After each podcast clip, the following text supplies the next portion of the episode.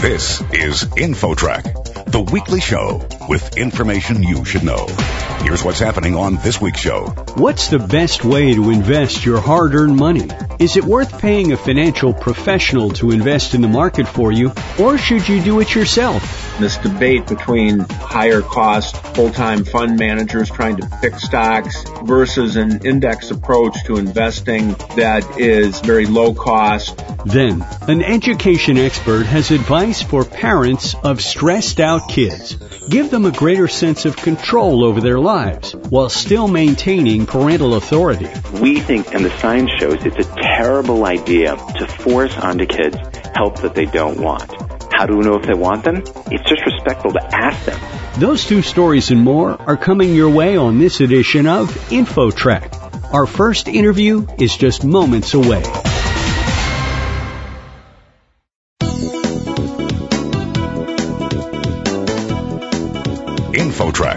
The weekly show with information you should know.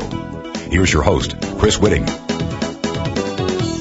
What's the best way to invest your hard earned money for maximum returns? And is it worth paying a financial professional to invest in the market for you? Here to discuss this is Mark J. Perry, PhD. He's scholar at the American Enterprise Institute and professor of finance and business economics at the University of Michigan Flint campus. Professor, recent numbers seem to indicate it's very hard to beat the market over time. Tell us about these results. Yeah, this is an annual or actually semi-annual study that S&P and Dow Jones put out. And so they've been kind of the de facto scorekeeper now on this debate between active investing that is generally higher cost full-time fund managers trying to pick stocks versus an index approach, a passive approach to investing that is very low cost and it's unmanaged. And so the uh, S&P organization puts out two reports a year, a mid-year and a final report, and they compare active mutual fund managers. They compare their performance against various benchmarks depending on what kind of fund it is. It could be large capitalization stocks or mid capitalization stocks or small cap. So depending on the target performance or target kind of investment strategy for an active fund, they're compared to a benchmark index fund that has basically the same type of stocks in it. There's 15 years worth of data. And so, you know, as I reported recently, it's generally the case that about 95% of the active fund managers are not able to outperform their benchmark index that they're being compared against. About 5% of the fund managers have been able to outperform their benchmark indices over the last 15 years, but we don't know for sure if they would be able to continue to do it in the future. In terms of total investments that the public has made, how many of them are with professional managers versus just buying into an index fund such as Vanguard or something like that? Of course, the index approach has been getting very, very popular. So I think every year there's more and more funds invested in index funds like the S&P 500 index through Vanguard or Fidelity. But I don't know the exact breakdown, but you know, it still might be that more than half of investment dollars are in actively managed funds and maybe less than half are in index funds, but I think, you know, they're getting pretty close now. The giant investors, for example, unions or groups that invest massive amounts of money, don't tend to go with index funds, do they? I mean, they're really dealing with professional managers in most cases. And is that really smart for them to do that? Yeah, I mean, I think they're learning now. I mean, like the California Employees Pension Fund and the New York State Pension Fund, I think that they have generally put a lot of money with hedge fund managers, but now again with enough time to kind of compare returns, I think they're starting to realize that the hedge funds are very, very expensive in terms of fees. It's usually 2% plus 20% of the profits. And so it's easy now to look back over a 10 or 20 year period and then compare performance of actively managed funds and the performance of active managers versus more of a passive index approach.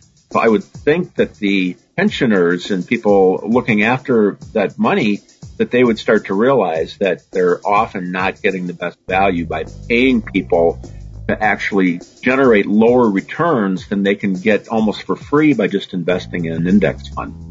We're talking with Mark J. Perry, PhD, scholar at the American Enterprise Institute and professor of finance and business economics at the University of Michigan Flint campus and talking about the best way to invest for maximum returns. And it seems like index funds are looking pretty good.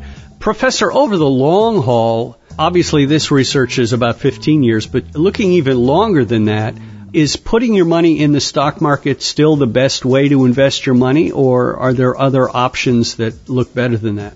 No, I think again uh, for people, younger people, even middle-aged people looking towards retirement, that given a period of time of 10 years, 20 years, 30 years, 40 years, that you're always going to get higher returns investing in the stock market, and you can do that efficiently through a mutual fund, and even with as little as two or three thousand dollars you can open an account and put in small amounts of money after that. But any comparison over long periods of time, I mean, the options would be the stock market through a mutual fund, the bond market, possibly through a mutual fund, certificates of deposits, government treasury bonds, that the stock market is always going to give investors the highest return. You're going to get, I don't know, might average out to 8 to 10% per year. And there's no other investment strategy or vehicle that would be able to match that return that you could get through investing in the stock market.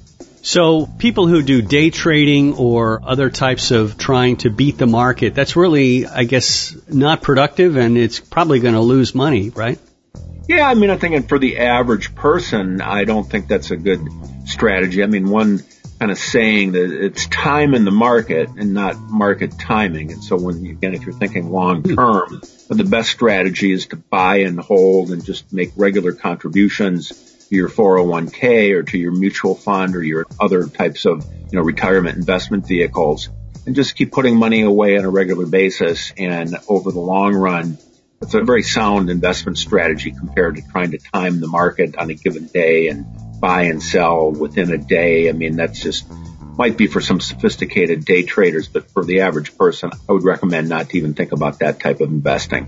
One of the things you point out in your writing here is that uh, some people like to sort of brag about finding a perfect stock that made them a lot of money, and you can't really do that with an index fund. There's not a lot to talk about, and it's actually kind of boring.